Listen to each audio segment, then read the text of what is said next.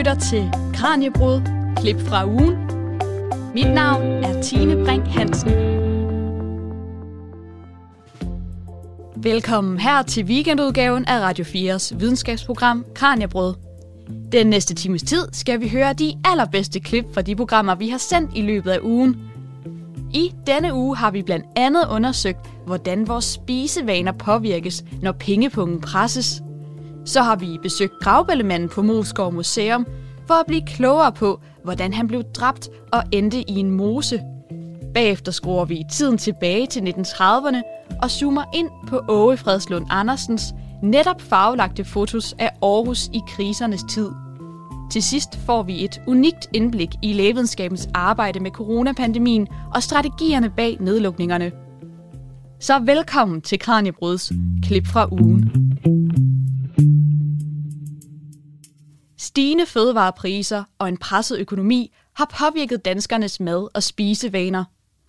Især de høje priser på oksekød får danskerne til at søge mod alternativer. Flere slagtere oplever, at blandt andet hestekød begynder at blive populært. Hestekødskandalen i 2013 gav ellers et indtryk af, at danskerne ikke var særlig begejstrede for ideen om at spise hest. I klippet, vi skal høre nu, forklarer vores gæst Lotte Holm, der har været en del af projektet Food in Turbulent Times, hvordan en presset privatøkonomi kan ændre vores spisevaner. Vi skal også høre fra madhistoriker Bettina Bull, der fortæller om, hvordan tidligere kriser har påvirket vores madvaner. Noget af det, som var fælles for dem, der havde oplevet, at de var nødt til at spare på maden, det første, de gjorde, det var, at de skiftede indkøbskanaler. Altså at man flyttede fra de supermarkeder, man var vant til at gå til, øh, til discount-supermarkederne. Øh, og nogen var endda så dygtige, så de kunne finde en nabo, der producerede æg eller noget andet til dem billigt. Ikke? Så man, man ledte efter nogle andre steder at købe ind. Så det er sådan det første, man gør. Og det er det, som de fleste gør, når de oplever, at nu presser økonomien. Ikke? Det næste trin, man så kaster sig over, det er at begynde at strække maden, altså få den til at, at vare længere. Det kan man jo gøre ved at og, og spæde den op, ikke? Med, man spæder farsen op med havregryn, og man serverer ekstra kartofler, og man sørger for at bruge alle resterne, og lade være med at smide mad ud, og så videre, ikke? Og det er der også rigtig mange, der kaster sig over. Men så, det, så begynder der at blive lidt mere kritisk, når man ligesom har gjort det, så er der nogen, som er, er, er stadigvæk, altså som er mere, mest presset, som oplever, at de er nødt til at sænke kvaliteten af det, de spiser. Ikke? Og det, hvad mener de så med det? Altså, det kan fx være at holde op med at drikke den gode kaffe, eller den acceptable kaffe. Det kan være noget med at gå over til de billigere udskæringer på kød i stedet for, eller hakket kød i stedet for at spise helt kød. Øhm, det kan også være ligesom at droppe alt det, der gør en salat lækker, altså blåbærne og fetaosten og alt det andet. Øhm, og der, øh, så der oplever man, at man spiser, kvaliteten af det, man spiser, bliver dårligere. Og der er også mange, der oplever, at de for eksempel holder op med at spise særlig varieret Øh, og, og det har at gøre med, at hvis du har en presset økonomi, så er det her med at smide mad ud, det er jo kritisk, det skal du undgå. Øh, og så køber man ligesom det, man ved øh, går an i familien. Det vil sige, at man eksperimenterer ikke, man serverer ikke noget nyt, man prøver ikke nye opskrifter. Man holder sig til det, man ved virker, øh, og der, hvor man ved, man ikke har noget øh, madspil. Ikke? Så det vil for eksempel sige, at, man, at mange holder op med at spise friske grøntsager, og spiser frosne grøntsager i stedet for, fordi der, der kan du bedre styre, at du ikke øh, smider noget ud. Ja. Øh, så på den måde, så, så oplever man, at man, ligesom, man kommer til at spise mere kedeligt øh, og mere... Nogle, nogle oplever også, at de spiser mere usundt på den måde. Ja, for det var det, jeg skulle til at spørge om. Altså, du siger, at at, at man, man kan lave nogle substitutter, man kan spise frosne grøntsager i stedet for, og det hele bliver måske sådan lidt mere den samme konsistens, og man køber stort ind, så man spiser måske det samme hele ugen. Men, men kan man også se noget om, om, om det påvirker sundheden af, af maden? Altså, vi kan se, at... Øh, øh, nu vil jeg lige sige, det der med at spise frosne grøntsager, det tror jeg ikke er noget overhovedet sundhedsmæssigt Nej, det, det, var, det var også bare... Det, ja, ja, ja, ja men, men jeg tror, altså det vi, det vi kan se, det er, at blandt dem, som er, er, er mest presset på økonomien, der er der mange flere, der spiser usundt, øh, end der er blandt dem, som altså, har mad nok og kan købe den mad, de gerne vil have. Ikke? Så der er noget med tre gange så mange, der spiser usundt, øh, som blandt dem, der, der har penge nok. Ikke? Og hvordan øh, har øh, I... Øh, undskyld. Ja, men det, det er den ene måde. Altså det er det ene, vi kan se. Det andet, vi kan se, det er, at det her med ligesom at være almindeligt tilfreds med sin tilværelse, øh, det, der påvirker det her helt, helt ganske voldsomt. Altså der er det nærmest en faktor 10, hvis vi går mellem dem, der har mad nok og penge til at købe den mad, de vil have, og så dem, der virkelig øh, må skrabe bunden, ikke? Altså, som virkelig har en meget stram økonomi. Der, der er det, altså hvor de, de første, der er der 44 procent, som siger, jamen jeg, er, jeg er meget tilfreds med mit liv. Og det er der kun 4 procent, der siger de andre. Så, så der er en kæmpe forskel der. Så det påvirker, altså det har noget at gøre med en, en meget lav livskvalitet. Ja. Og når I har undersøgt det her, nu jeg tænker for eksempel på det her med sundhed, hvad, hvilke faktorer er det, der spiller ind her? Er det for eksempel, at man ikke har råd til at købe lige så mange grøntsager, som man normalt gør, eller øh, ja, spiser meget mindre yeah. varieret, spiser for eksempel rigtig meget pasta, eller hvad det kunne altså, være? Ja, altså, den måde, man måler det på, det er, at man, man spørger til nogle nøglefødevarer, og ud fra dem kan man lave et indeks, hvor man så kan, kan gruppere folk efter, om de spiser sundt, middel eller usundt. Og det, det er sådan et indeks, man bruger i, øh, i masser af befolkningsundersøgelser i Danmark, og det har vi også brugt. Øh, så det er ligesom mere et samlet billede. Man får, man får ligesom et, et, en, øh, en kategorisering af folk. Er det her sundt eller usundt? Så jeg kan ikke rigtig pege på præcis, hvad det er, men, øh, men øh, det har sandsynligvis noget at gøre det, med det, som folk oplever som, at de sænker kvaliteten af deres fødevarer. I hvert fald kan vi se, at det at, at, det at gøre det, der begynder der at gå lidt ud over øh, den sundhed, man får. Ikke? Så det må være noget med, at man, at man måske indsnæver feltet for, hvad man spiser. Ikke? Ja, men ikke alene kan det så påvirke, hvor varieret vi spiser, måske hvor sundt vi spiser, og, og hvilke varer vi spiser, men det kan også påvirke vores generelle tilfredshed med vores ja. liv. Hvorfor har mad så, hvorfor kan mad have så stor en indflydelse på vores øh, livskvalitet? Jamen mad betyder utrolig meget for vores livskvalitet. Altså mad er jo altså helt grundlæggende jo fuldstændig fysiologisk forbundet med, at vi ikke er sultne. Altså at du har mad nok, at du øh, øh, har det så godt i din krop, at du er mæt, øh, og ikke, ikke går rundt og er sulten. Noget andet er, at det er jo en nydelse at spise. Ikke? Altså det er en af de store sanselige nydelser, som sådan er socialt åben, kan man sige, i vores samfund. Ikke? Det er noget, vi gør, og vi kan gøre det sammen med andre. Så det er også forbundet med vores sociale fællesskaber. Altså det er jo meget det, vi gør, når vi er sammen med venner og familie, det er, at vi spiser. Altså det, øh, det, så det er fuldstændig integreret i vores sociale liv. Øh, der er øh, lavet undersøgelser, når man sådan undersøger, hvordan folk har det i løbet af et døgn. Ikke? Der er folk, der sådan, øh, forsker i, hvor, hvor glad eller tilfreds er du nu, og så, så spørger de sådan på tilfældige tidspunkter i løbet af et døgn, og så kan de sådan tegne et kort over, hvordan, hvordan fordeler glæden og fornøjelsen sig i løbet af døgnet. Og der kan man se, at, øh, at øh, den kurve, der kommer frem, den er blevet sammenlignet med Golden Gate Bridge i, i, øh, i USA, fordi der er tre højdepunkter, og det er måltiderne, ikke? det er morgen, middag og aften. Så når folk spiser, så er de simpelthen gladere, end de er øh, på mange andre tidspunkter i løbet af dagen. Så det er en, det er en, en, en, en glæde og en fornøjelse for langt de fleste mennesker øh, at spise. Så derfor har det på den, altså sådan helt umiddelbart med livskvalitet at gøre, men det har jo også med livskvalitet at gøre, fordi det er jo også bundet med at være et ordentligt menneske, og være, øh, have en, en specifik øh, identitet, ligesom spise som den slags menneske, man gerne vil være. Det har rigtig meget med omsorg at gøre. Ikke? Det har også meget at gøre med, øh, kan man, kan man øh, gøre noget godt for sin familie, kan man gøre noget godt for sine børn, kan man lave dejlige måltider, som alle er glade for, osv. Så det, jeg tror slet ikke, det kan overvurderes, hvor meget det betyder for vores øh, livskvalitet, øh, hvordan vi spiser, Nej. og hvad vi spiser. Nej, og, og, og som du siger, det er jo også en, det er jo virkelig en, et stor social ting, det her med måltidet og spise sammen. Jeg ved ikke, om det er noget, I har undersøgt i Food and Turbulent Times, men kunne man også forestille sig, at det ikke at have øh, lige så mange midler til at købe den mad, man egentlig godt vil have, også påvirker, at man for eksempel måske for det første ikke samles lige så meget maden, og i hvert fald ikke inviterer folk udefra ind og spiser med? Altså det, det kan vi se i vores undersøgelse det sidste, ikke? fordi vi har spurgt til, øh, når man nu skal spare på sin mad, om man så øh, holder op med at invitere gæster for eksempel, eller skærer ned på gæsterne. Og det er, der, det er der folk, der gør. Og det er jo dem, der er mest presset. De øh, øh, skærer ned på det at have gæster. Så på dem, på dem går det ud over det sociale liv. Øh, det gør det måske ikke nødvendigvis for alle, men altså det er klart, at hvis du er, hvis du er til, til, tilpas presset økonomisk, så kan det være svært øh, at, at have gæster, eller bare det at have børnenes venner til at blive og spise, kan være et problem. Ikke? Øh, har du råd til det? Hvordan får du dem lempet ud af døren, øh, uden ligesom at signalere, at de er uvelkomne osv.? Så, så det, det rejser da en masse bøvl, masse bøvl og, og uro øh, for folk, ikke at have råd til det. Ja. Og det her med at få maden til at strække længere og prøve at spare, det er noget, vi kender når vi også ser tilbage i historien. Og det har min kollega Kasper Fris talt med madhistoriker Bettina Bull om. Hun er fra Det Grønne Museum. Og hun fortæller, at ja, vi kan se, at kriser har påvirket vores madvaner tilbage i tiden, og vi kan faktisk lære utrolig meget af det.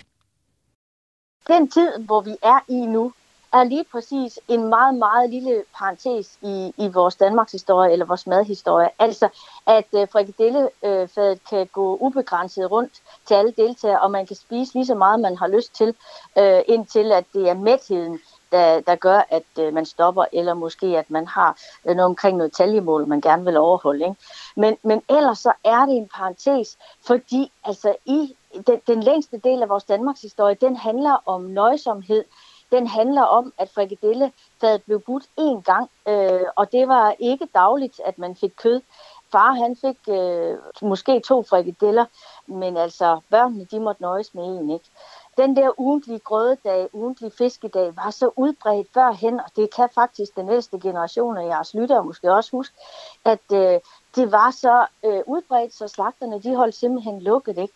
Altså, det er en nyere ting, og den kom med velstandsstigningen i 60'erne og udviklede sig øh, voldsomt, øh, både i takt med, at, øh, at vi blev et, et svineland, kan man sige, og at vi udviklede rigtig mange slagterier, eller i hvert fald mange gode og dygtige, effektive slagterier og at vi jo faktisk også udviklede en reklamekampagne, som blev lanceret i 57, som hed Kris på Gaften, som jo havde det erklærede formål at få danskerne til at spise mere flæsking.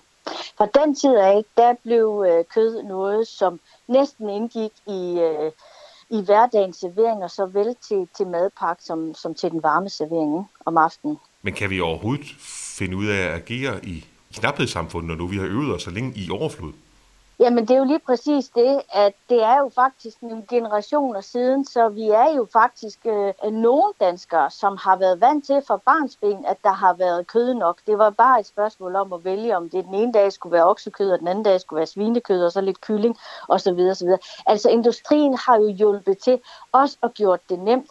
Altså, da kvinderne øh, tog ud på arbejdsmarkedet, der fulgte slagterierne jo sådan set øh, med på den måde, at de simpelthen udviklede nogle udskæringer, der gjorde, at det blev øh, nemmere at lave mad, altså hurtigere at lave mad. Det var de hurtige pandestegninger. Og så har vi jo altså bare været forelsket i hakkekødet, som jo kan bruges til alt lige fra eksotiske kinesiske eller asiatiske øh, serveringer over italienske til helt almindelig øh, millionbøf med, med kulør og kartofler. Ikke? Men hvad tænker du, vi skal gøre så? Er der noget, vi kan, noget inspiration, vi kan hente i, i fortiden? Altså, der er rigtig meget inspiration, vi kan hente i fortiden. Altså, kogebøger fra øh, ja, alt fra 50'erne og, og tilbage i tid, øh, den handler jo netop om at udnytte alt udnytte levningerne, altså et andet ord for rester, så de ikke straks bliver genkendt eller ser udpint ud, som der står i en kogebog. Altså, øh, at intet som intet måtte gå til spilde. Altså udnytte øh, resterne som enten noget, man øh, genopvarmer eller putter i øh, en anden servering, eller for den sags skyld anretter koldt på et stykke øh, rugbrød, fordi det er jo det, vores smørbrød i sin tid var tænkt som, da vi udviklede, som nu i øvrigt er blevet højgastronomi. Det er jo egentlig, at smørbrød er jo egentlig bare øh, et stykke øh, ganske almindeligt råbrød, hvorpå man anretter fint og flot gårdsdagens rester, og så måske tilføjer lidt pynt ikke, for at gøre det lidt ekstra. Så der er rigtig meget at hente.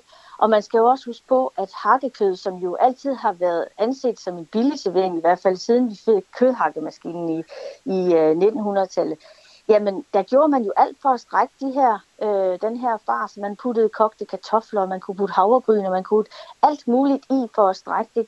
Det var ikke bare sådan øh, 100% kød, der var i enten en pølse eller en, en frikadelle. Så der er meget, vi kan lære. Der er så rigtig meget, vi kan lære her. Sådan lød det fra Lotte Holm, professor ved sektion for forbrug, bioetik og regulering på Københavns Universitet, og Bettina Bull, madhistoriker på Det Grønne Museum. I tirsdags var Karnebrød taget til Mosgård Museum for at besøge gravballemanden. Det verdenskendte moselig indeholder nemlig mange hemmeligheder, og sammen med museumsinspektør Pauline Assing dykkede Kranjebrud ned i flere af dem. Vi skal i klippet høre om, hvordan gravballemanden blev fundet, og teorierne om, hvordan han endte i mosen dengang i jernalderen. Og så fortæller retsmediciner Niels Lønnerup os om, hvordan man CT-scanner et moselig, der er flere tusind år gammelt. Du har tænkt på, at vi var jo, øh, altså både under efter 2. verdenskrig, der blev der gravet rigtig meget tørv i moserne på grund af, af brændselsknaphed. Så der var jo nu og da fundet nogle, øh, nogle mennesker. Men mange af dem var faktisk lagt tilbage i mosen, eller taget ind på museet, hvor de så lå og tørrede fuldstændig ud. Fordi man havde ikke den interesse for mennesket. Men præcis Glob havde en vældig interesse for menneskene.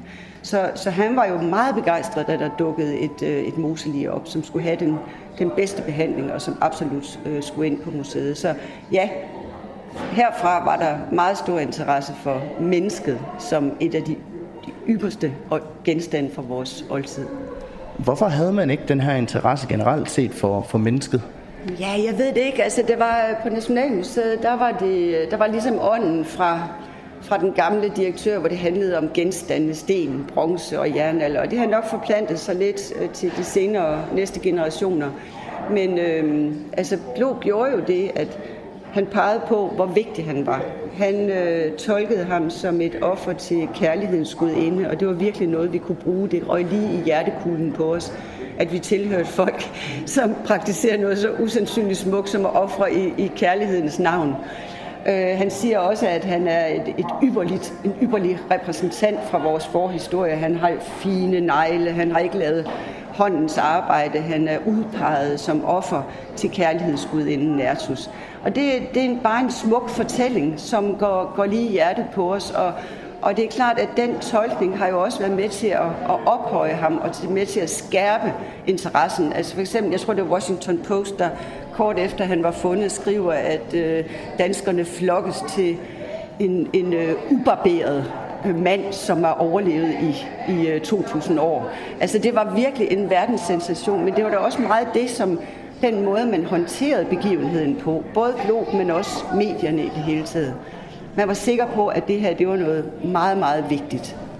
Men man havde så en tese om, hvordan han var endt i mosen dengang, men den tese eller teori har man jo så modificeret en lille smule efterfølgende. Altså, hvad var det, man troede dengang, og hvad tror man i den dag i dag med hensyn til, hvordan han rent faktisk er endt ude i mosen? Altså, jo, Glob tolkede ham jo som et offer til kærlighedsgudinde. Han var ikke i tvivl. Efterfølgende, hvor der er fundet mange moselig, og hvor man også har kigget på dem, altså, så kan man jo se blandt andet Hullermosekvinden fra Djursland. Hun har fået revet en arm af, og så siger man, at det er nok i forbindelse med, at hun blev slået ihjel.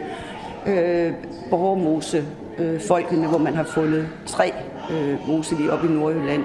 Der er en, der har fået smadret ansigtet. Altså så kommer vi ind på det der begreb, som man kaldte overkill. Altså dels de er blevet hængt, de har fået skåret halspulsåren over, eller på anden vis død. Og så var der ligesom en stor interesse i, at, i også at se den ekstra vold ud over dødsårsagen, altså overkill, mere vold, vold i forbindelse med døden. Og det blev ligesom sådan en sensationshistorie, hvor man også tolkede dem som, det var nok lovovertrædere, det var nok nogen, der var forhekset, som man var bange for, de skulle slænges i mosen, øhm, eller banditter.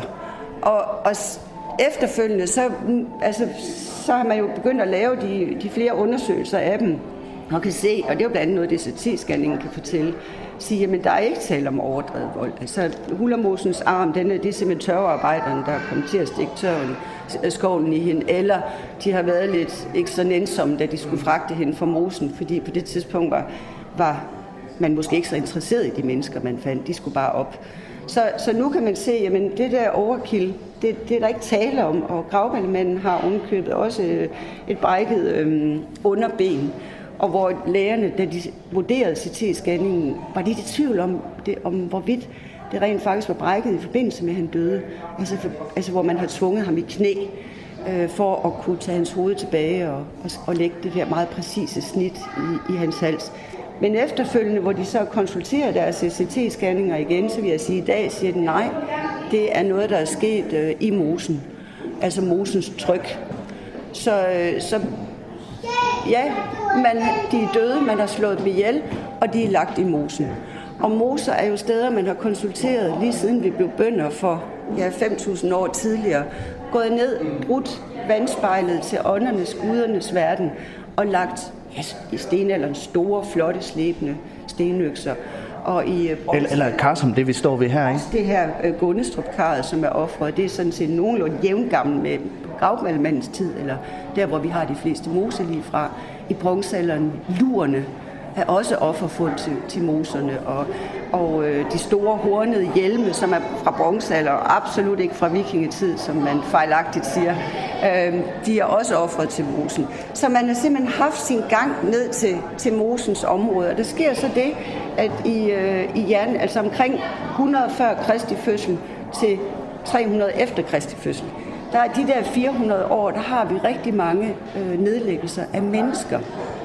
Og det er i, i den tidlige jernalder, hvor øhm, vi igen begynder at intensivere vores offringer, hvor vi ser det meget dagligdags varer, altså lærkramme støvbolde for eksempel, eller, eller øhm, arbejdsredskaber. Også halsringe, altså, som er et, et symbol på, på kvindens nedlæggelser.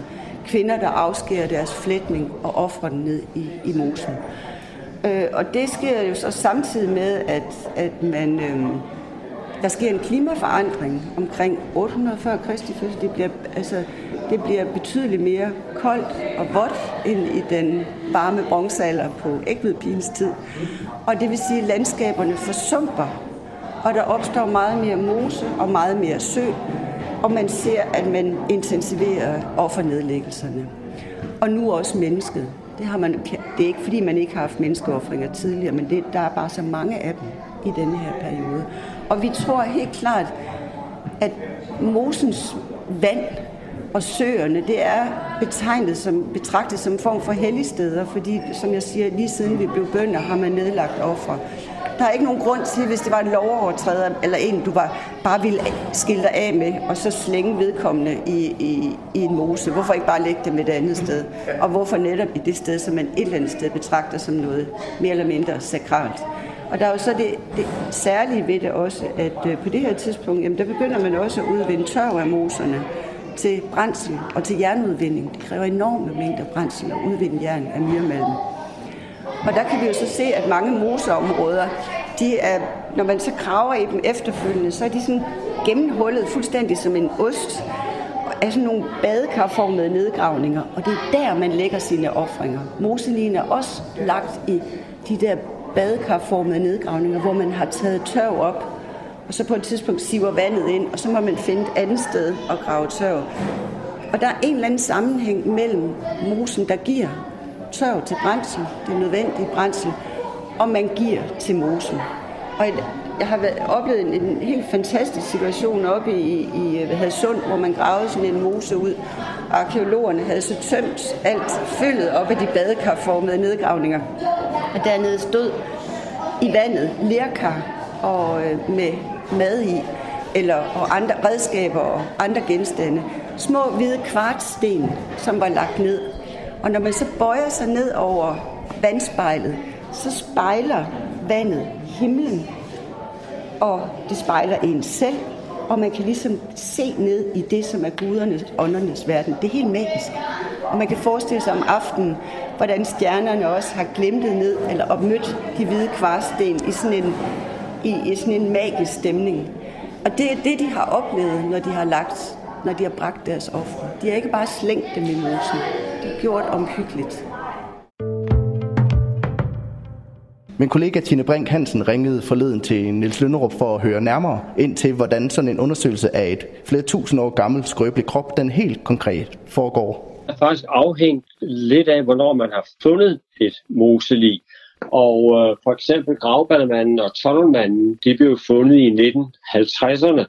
Og der øh, involverede man med det samme ved fundet også øh, retsmedicinere, øh, som forsøgte at lave en form for obduktion. Det vil sige, at for eksempel på gravballemanden, så øh, åbnede man øh, buvæggen for at, at kigge efter indre organer, hvor man blandt andet øh, mente at kunne finde øh, mavesækken, som også gav mulighed for at undersøge maveindholdet, hvilket øh, også har givet anledning til en række øh, undersøgelser. Det gælder også øh, tunnelmanden. Og faktisk har der lige været nogle helt nylige undersøgelser af det her maveindhold, øh, også for øh, tunnelmanden, som viser lidt om, hvad det er, de altså vidderligt senest har fået at spise, og det siger også noget om, hvad der har været af afgrøder og, og så videre på den tid i, i, i jernalderen. Så det er nogle af de ting, man gjorde i øh, 50'erne. Der forsøgte man at bruge sådan en form for retsmedicinsk tilgang med en, skal vi sige, en, en tillæmpet obduktion, fordi moseline er jo sådan noget omdannet i forhold til, til mere nylige liv. Så har jeg været med senere i, i nogle nylige moselige fund i Irland, og der, har man, øh, der var det sådan dele af liv. Men der var det meget vigtigt for de irske arkeologer, at man også bevarede øh, menneskedelene så uberørt som muligt, så de blev frysetørret, og det var kun meget mindre sådan undersøgelser, kikkertundersøgelser og lignende, der blev foretaget. Der blev ikke foretaget altså, en, en egentlig øh, obduktion. Og det har nok ændret sig lidt med, med tiden her, øh, fra, altså fra 1950'erne og til, til nutiden. Ja, for man skulle også tænke, altså når det er så gamle moselig, er flere tusind år gamle, der må være nogle begrænsninger, og det er så skrøbelige øh, lige, man har med at gøre. Ja, og det er der, men det opvejes jo altid af, hvad, hvad, hvad man kan få ud af at for eksempel åbne, og man har fået virkelig meget ud af de retsmedicinske undersøgelser, der blev foretaget i 1950'erne på Tollermanden og Gravballermanden. Der havde man ikke de øh, muligheder, som man har i dag. I dag, og som jeg har været vidne til med irske moseli, jamen der har man meget avancerede kikkertundersøgelser, det vil sige nogle meget små kikkerter eller rør, man kan, man kan indføre i nogle af de åbninger, der nogle gange er på grund af forrådelse og lignende. Så der kan man se mere, end man kunne for 70 år siden. Og så har vi også endelig moderne øh, medicinsk øh, billeddiagnostik, først og fremmest CT-scanning, som mange nok kender, og som har været igennem sådan noget som patienter. Det kan man også bruge på øh, moselig, og der kan man igen også, kan man sige, se indenfor, uden at være tvunget til at skære op, som man ligesom var nødt til i, i 50'erne, hvis man ville vide noget mere. Det var altså Pauline Assing, museuminspektør ved Moskov Museum, og Niels Lønnerup, der er leder af Retsmedicinsk Institut og af Antropologisk Samling ved Københavns Universitet. Jeg hedder Tine Bring Hansen, og du lytter til weekendudgaven af Radio 4's videnskabsprogram Kranjebrød. Her serverer jeg nogle udvalgte klip fra de programmer, der er blevet sendt i ugens løb. Og skulle du være blevet nysgerrig for at høre de fulde programmer af de klip, som jeg spiller for dig her i dag, så kan du lytte til dem alle på Radio 4's hjemmeside eller i din podcast-app. Vi skal nu videre i programmet og høre et klip fra onsdagens Kranjebruds udsendelse. Og her hopper vi tilbage i tiden til 1930'erne. Selvom 1930'erne godt kunne minde om den tid, vi står i nu, med krig i Europa, store teknologiske fremskridt og økonomisk krise, så var 1930'erne noget ganske særligt og fyldt med optimisme. Og til at gøre os klogere på denne tid, dykkede vi sammen med to forskere ned i pressefotograf Åge Fredslund Andersens fotos af Aarhus i 1930'erne, der netop er blevet farvelagt. Vi skal i klippet høre om, hvem Fredslund Andersen var, samt hvad han har betydet for dansk pressefoto. Og I to, I har sammen skabt bogen, der hedder Da Aarhus blev moderne fortællinger fra 1930'erne, hvor Arne, du har udvalgt og faglagt 252 af Fredslund Andersens fotografier, og Søren, du har skrevet alle bogens tekster til. Det her, det er jo et kæmpestort arbejde, kan man godt fornemme, ikke? Og det dykker vi ned i lige om lidt. Men Søren, inden da, den her tid, som vi skal blive klogere på her i dag, altså krig i nabolandene, store teknologiske fremskridt, men altså også økonomiske kriser, er noget af det her, der på en eller anden måde virker lidt genkendeligt for os i dag. Men hvor mange paralleller kan vi egentlig trække imellem vores samtid og så 1930'erne? Altså jeg tror i hvert fald, når det kommer til dagliglivet, så skal vi ikke trække for mange paralleller. Øh, det er jo rigtigt, at det er krisetid og øh, i, i 30'erne, og først og fremmest var der jo en enorm ungdomsarbejdsløshed. Men tiden bobler jo også af optimisme. Man har jo den der forskning om, at i morgen skal blive en bedre dag, og vi er ved at skabe et rigtig godt samfund. Og især i de store byer i Danmark, hvor, hvor at arbejdervæsen har sat sig til rette, har man den der vision om, at nu skal alle de der brede arbejdende lag, nu skal de dele med have det godt. Mm. Og det er jo, hvad der også altså, kommer til at, at, at, at gennemsyre den øh, ånd, som de øh, virker i. Altså, mit indtryk er i hvert fald efter at have set så nøje på O. Fredslund Andersens billeder, at der var en fantastisk optimisme. Mm. Så optimisme på trods af, krisetid, og det dykker vi mere ned i her i løbet af, af programmet. Nu nævnte jeg ham jo lige kort her indledningsvis, men, øh, men lad os lige introducere dagens hovedperson ordentligt. Hvem er Åge Fredslund Andersen, og hvad har han betydet for det danske pressefoto? Øh, Åge Fredslund Andersen er, øh, han er født i 1904, og han er født på Viborg-egnen, øh, lidt uden for Viborg. Hans far var majorist, og kommer senere i sin store barndom til øh, Hinderup. Og så forsvinder han sådan set ud i en hel masse øh, underlige eventyr. Han er på verdensomrejse, der bliver afbrudt, og han er på en tur ned og interviewe Mussolini af en eller anden grund, som ingen forstår. han kommer i, øh, i øh, lære hos en kunstmaler i København, og så nedsætter han sig i København omkring 1930 som pressefotograf, og kommer af årsager, som i hvert fald jeg ikke har kunnet blive klog på noget sted. Pludselig dumpende til Aarhus i 1932 og giver den som freelance-fotograf for Aarhus Amtstidene, altså det var en, en lokal venstreavis, mm. der uh, hørte til ude i Viby, og for uh, Socialdemokraternes uh, lokale avis Demokraten. Og der, der kommer han til at virke især for uh, Demokraten helt frem til 1940, hvor han så opgiver fotografiet i hvert fald i store træk og nedsætter sig som kunstmaler i stedet for. Øh, og, og det var han så frem til sin død i 1976. Altså han tog ikke ret mange billeder om overhovedet nogen efter 1940. Mm. Øh, øh, det er sådan den korte historie, ikke? Men på de der år, altså fra 1932 til 40, øh, han har jo mindst taget 15.000 billeder i mm. Aarhus. Og det, der til synligheden har interesseret ham mest, det er at tage billeder af gadeliv, af arbejdsliv. De er tit opstillet, kan vi godt se. Som regel er de faktisk opstillet. Mm. Altså, han er, han, er, han er dygtig til at komponere et billede, så alle står på den rigtige måde. Du kan se, når de slår med deres hammer og gør ved. Men det, der er lidt sjovt, ikke, det er jo, at det er en mand, som altså næsten for første gang beskæftiger sig mere med, hvad laver helt almindelige mennesker egentlig i dagligdagen, mm. i stedet for at fotografere Øh, Øh, konger, der klipper snore over, eller fotograferer tomme bygningsværker uden mennesker, jamen så vælter det med mennesker i de her billeder, og de er i gang alle sammen. Og der altså, altså hans, hans, hans indledning, hans, hans store indledende øh, øh, øh, øh, opgave til sin karriere var en lang billedserie til Demokraten, der hed Arbejdets Mænd og Kvinder, hvor han simpelthen tager øh, fag for fag og skal dokumentere, hvordan har de her det. Mm. Og der kan man se i de der tekster, der følger med i Demokraten, at det er altid sådan noget med, at de arbejder på en bedre fremtid. De slår søm i, så vi alle sammen får det bedre. Og det er det, der sådan set, synes jeg, kendetegner hans billeder. Man bliver faktisk rigtig glad at se dem. Arne, du fandt jo fotografierne. Ja. Hvordan faldt du over Fredslund Andersens samling? Jeg lavede for en 3-4 år siden lavede jeg en anden bog, der Det gamle Aarhus i farver. Og der var så en af fotograferne, som skilte sig rigtig meget ud. Og det var Fredslund Andersen. Mm.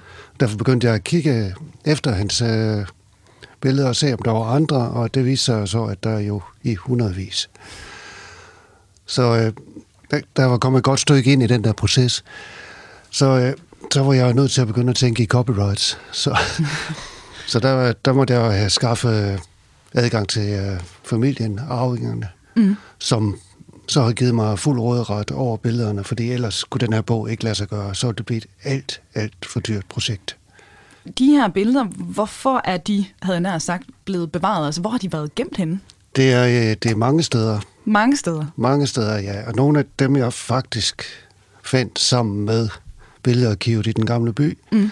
det var nogle kasser med papirbilleder, som vi fandt nede i en af bygningerne nede i den gamle by. De lå op på loftet.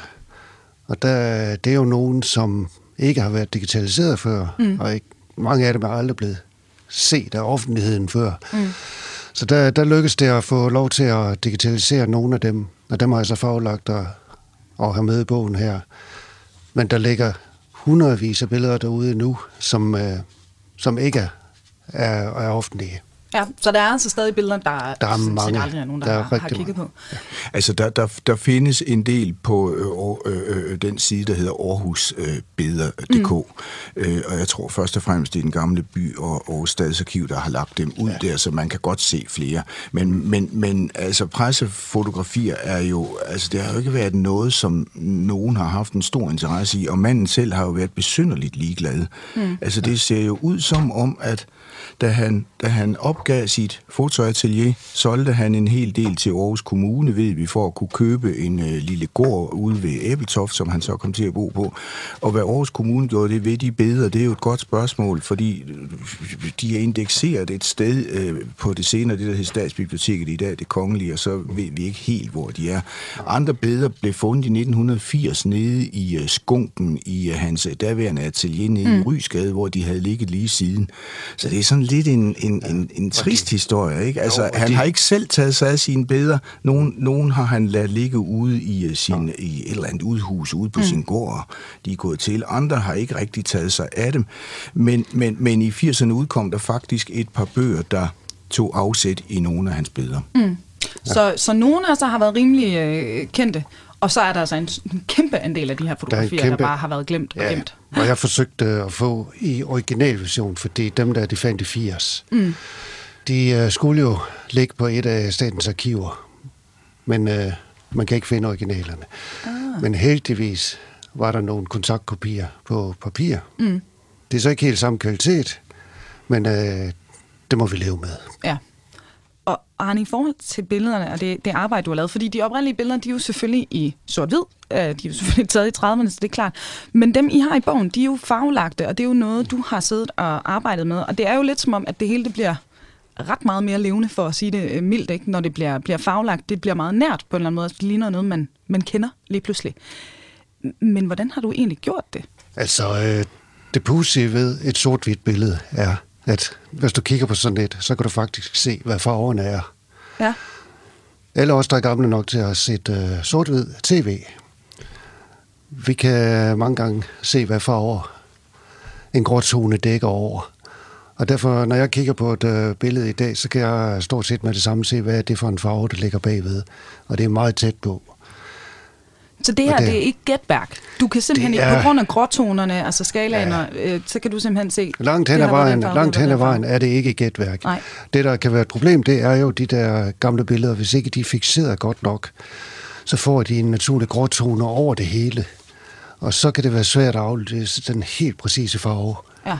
Men øh, så, har, altså, så må man kigge øh, på Google og se, hvordan så tøj ud dengang, og det ene og det andet, og så, så, find, så bliver det så tæt på, som det kan være. Ja. Men Og det er vel heller ikke Det kan ikke være 100 procent. Det er vel ikke helt ved siden af, hvordan det har været at tage farvefotos igennem tiden, fordi øh, altså, altså det, det enkelte kamera og den enkelte film har vel også betydet noget for, hvordan farven lader sig. Så din teknik er, er jo ikke nødvendigvis ringere, end farvefoto har været det meste af farvefotos historie. Det ja. synes jeg egentlig er vigtigt, ikke? Altså, vi kan godt stole på, at det har set sådan her ud. Ja, og der har været nogle enkelte gange, hvor jeg så har sagt, jamen okay, så vælger jeg, at den trøje ser sådan ud Mm. med den farve. Og det er jo historisk set ligegyldigt. Mm. Så det, det gør ikke noget.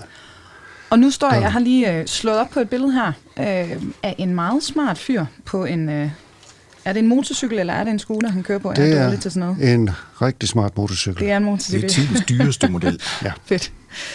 Men Søren, jeg vil også gerne lige høre, altså en ting er jo, hvad vi ser på billedet, men hvordan har I fundet ud af, hvad det egentlig er? Altså hvilken gade, der er tale om, og måske endda også hvilket husnummer. Nu står der jo her meget specifikt, det er ikke Frederiks Allé 42. Ja. Hvordan det? Mange af billederne, jeg vil næsten sige, de fleste af billederne har haft øh, et notat øh, vedhæftet sig, hvor der står, hvor de er taget hen. Mm. Og jeg tror, at de notater er lavet efter 1980 og lavet i den gamle by.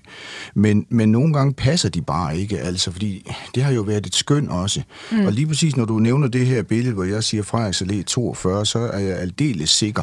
Øh, det står, at det er i... Øh, i øh, Guldsmedgade, det her er taget, det er notatet dertil. Mm. Men jeg sad og drak kaffe inde på Emmery og kiggede ud af vinduet og tænkte, det passer sgu ikke. Altså den, by, øh, den forretning derovre, kebabforretningen mm. over for øh, øh, Emmery i øh, Guldsmedgade i Aarhus, den har bare ikke det rigtige vinduesparti. Og så gik jeg ind på Google Maps og gik rundt i byen, indtil jeg fandt et sted, der øh, matchede. Mm. Og det var Frederiks Allé 42, og så gik jeg ind i en gammel kraks bagefter. Jeg skulle være begyndt i kraks, men jeg var for dum. Uh, jeg tog kraks bagefter, og så står der ganske rigtigt Valde Rosenlund motorcykler Frederiks Allé 42. Og, og det gælder for en række af bederne, at, at man er altså nødt til at gå ud enten i kraks eller i nogle af de der forskellige reklamemagasiner, som øh, lå, eller mm. simpelthen øh, øh, øh, gå rundt ind på Google Maps og finde stederne. Og det kan man altså i rigtig mange situationer. Der er jo meget, der er helt væk, mm. men der er også mange steder, hvor du kan finde det på den måde. Fortalte historiker og forfatter Søren Hein Rasmussen og fotograf og tv-redigeringstekniker Arne Kjær Hansen. Så er vi faktisk allerede nået til dagens sidste klip fra ugen. Og fra at tale om fortidens Danmark, hopper vi frem i tiden igen. For nu skal det handle om coronapandemien. Her havde vi inviteret professor i infektionssygdomme Jens Lundgren med i studiet. Han gav os et unikt indblik i lægevidenskabens arbejde, der lå bag at få bugt med coronapandemien. I klippet, vi skal høre nu, fortæller Jens Lundgren om, hvorvidt vi skal være bekymret for, at vi hen over vinteren både kan blive ramt af en influenzaepidemi og en ny coronabølge. Vi hopper ind i klippet, hvor Jens Lundgren fortæller om overvejelserne, der lå bag strategien i forbindelse med coronanedlukningerne i marts 2020. Du kan ikke lægge en minutøs strategi, men du kan, du kan have nogle øh, måder at tænke på. Øh, du kan have koordineret den måde at tænke på, øh, og få i øvrigt få de data, som der så langsomt, eller i det her tilfælde meget hurtigt blev akkumuleret, forstå dem og fortolke dem, sådan så du får målrettet det, som du mere generisk har beskrevet og aftalt, at det så bliver meget fokuseret på den øh, udfordring, der præcis er.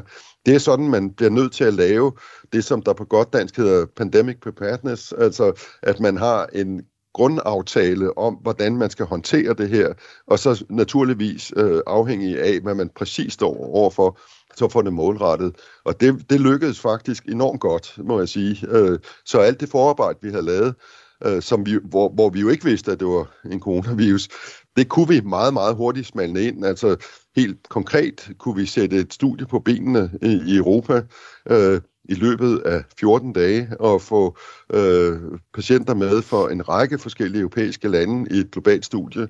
Øh, og det kunne vi kun have gjort, fordi vi havde nogle sådan, forhåndsaftaler om, hvordan det skulle øh, fungere, øh, og så i øvrigt, øh, at man havde et gnidningsløst samarbejde øh, globalt omkring det. Men hvor starter man henne, når man skal kontrollere en øh, pandemi på den her måde? Altså, hvad er det vigtigste at, at, at, at sikre sig?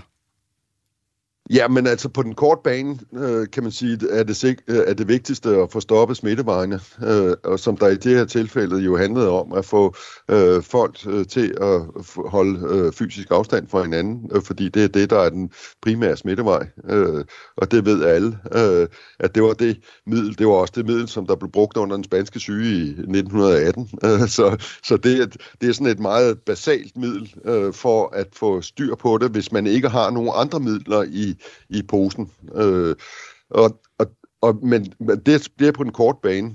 Men på den lange bane, så skal man jo forstå, hvad er det, der er problemet her? Problemet er, at verdens befolkning ikke har nogen immunitet. Altså, vores kroppe har ikke noget immunitet over for den her virus her. Det er derfor, den kan sprede sig så enormt hurtigt til så enormt mange mennesker på det samme tidspunkt, og derfor true øh, kritisk øh, infrastruktur, altså hospitalsvæsen og, og andet øh, kritisk infrastruktur. Det er det, der er problemet. Så hvordan får du opbygget øh, immunitet i befolkningerne, sådan så at øh, den kritiske infrastruktur ikke længere er troet. Det er sådan set det, som der er det helt centrale. Øh, og i den forbindelse jo også kunne behandle dem, som der måtte øh, blive syge, øh, sådan så man har nogle behandlingstilbud, sådan så den dødelighed, som sygdommen i sin natur skaber hos mennesker, at det kan blive reduceret. Det er det, som der skal til, altså for at stoppe smittevejene, for at udvikle vaccine og for at udvikle behandling. Øh, og det er på alle tre øh, øh, spor, øh, at du skal fokusere. Øh, du kan ikke kun øh, fokusere på en af dem. Du bliver nødt til at fokusere på dem alle tre. Øh, og det er der ikke noget land i sig selv, som der kan overskue her. Og derfor fordrer den her slags ting her, specielt udvikling af vacciner og udvikling af behandling, det fordrer internationalt samarbejde. Øh, og og, og det skal kunne fungere med det samme, og hvor man helt koordineret laver de samme forsøg, fordi alle bidrager til de samme forsøg for at få udviklet og afprøvet øh, vacciner og behandling. Øh, og det var det, som 2020 dybest set gik med, øh, og hvor man kunne gøre tegnebrættet op tilbage i december 2020 og konstatere, at der havde man faktisk øh, en effektiv vaccinteknologi, og man havde øh, to øh, præparater, som vi vidste øh, forbedrede prognosen for dem, der var indlagt. Og så har så 2021 og 2022 er jo blevet brugt på at implementere vaccinerne, som alle er bekendt med, øh, og i øvrigt forfine de her behandlingsværktøjer betydeligt i løbet af 21 og 22, øh, sådan så vi i løbet af ganske kort tid på grund af den videnskabelige proces, står på et helt andet niveau, hvor vi har skabt immunitet i befolkningen, øh, og som der derfor gør, at risikoen for, som sagt, øh, et stort, stort udbrud, som der tror den kritiske infrastruktur, øh, at den risiko, den nu er væk. Men man forsøgte jo faktisk at inddæmme øh, pandemien helt op til den 11. marts, hvor landet så lukkede ned herhjemme. Altså, hvorfor virkede den her inddæmningsstrategi ikke helt efter planen? Ja, det, det, det, det kan man sige, det er et forsøg, øh, man gør. Øh, men, men en inddæmningsstrategi vil aldrig komme til at fungere. Øh, øh, øh, øh fordi man jo har øh, det grundlæggende problem, at dem, der er smittet, øh, ikke nødvendigvis har symptomer. Så hvem er det, man skal inddæmme? Øh, altså, hvem er det, man skal karantænesætte? Hvem er det, man skal isolere? Hvis det er sådan, så dybest set alle i befolkningen kan være smittekilder. Det var det, som der var øh, problemstillingen, at man kunne se, at det duede ikke kun at have fokus på dem, der kom hjem fra Norditalien. Det var det, der var fokus på til at begynde med, øh, fordi der var øh, der var nogle andre smittekilder, øh, som der skabte udbrud, også i Danmark øh, i begyndelsen af, af marts øh, måned, øh, og som der ikke ville blive fanget med den strategi, inddæmningsstrategi, som der var. Og derfor blev man nødt til at, at, at ændre principielt strategien til så at blive en afbødningsstrategi øh, i stedet for, fordi man kunne ikke styre det længere. Man kunne ikke identificere alle smittekilderne øh, med inddæmningsstrategien. Men det må have været en svær beslutning, det her med at, at, at, at lukke landet ned. Altså, hvilke overvejelser tror du, der er ligget bag det? Jamen, der ligger nogle meget, meget øh, grundige overvejelser bagved. Øh, jeg tror meget præget af situationen i Norditalien, øh, fordi det, øh, og det, jeg, jeg ved godt, at der er mange, som har fokus på dødsfald under sådan en pandemi, og, og er selvfølgelig er helt øh, legitime årsager, fordi det er jo det er jo svært at se på dødsfald, men men jeg vil sige, når man kigger på epidemihåndtering og sådan en stor pandemi, som, som vi snakker om her, så det, som der er virkelig kritisk at have fokus på, det er, hvordan påvirker den her pandemi vores kritiske infrastruktur. Ikke kun sundhedsvæsenet. Altså forestil dig en situation, hvor et sundhedsvæsen ikke længere er i stand til at modtage de patienter, der har behov for behandling på et hospital.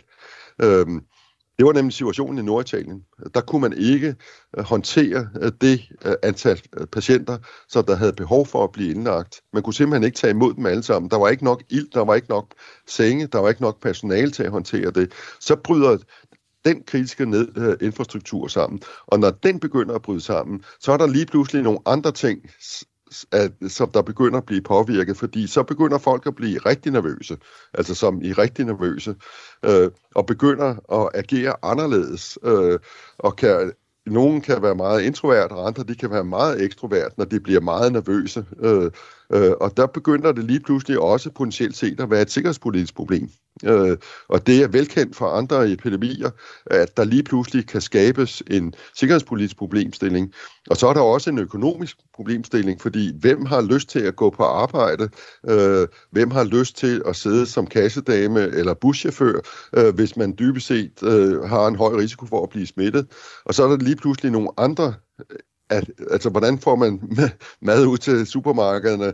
Øh, hvordan får man øh, øh, solgt de øh, varer, som der skal være? Så der er mange ting i samfundet, der kan blive påvirket, hvis man ikke får styr på smittespredningen relativt effektivt. Øh, øh, og og, og det, er jo, det er jo de overvejelser, der ligger bagved, øh, og hvor man kunne se, hvor galt det kunne gå øh, ud fra situationen øh, i Italien, og jo var stålsat på, at det måtte ikke ske i Danmark. Øh, og det kunne vi nemlig tillade os øh, og, og ligesom tage, tage bestik af, øh, hvad situationen var i Norditalien, fordi de fik virus ind i landet, før vi fik det. Øh, og derfor havde vi nogle uger til at evaluere, hvad er det egentlig talt, vi skal gøre på baggrund af den erfaring, øh, som andre lande, som der havde fået den tidligere, havde oplevet.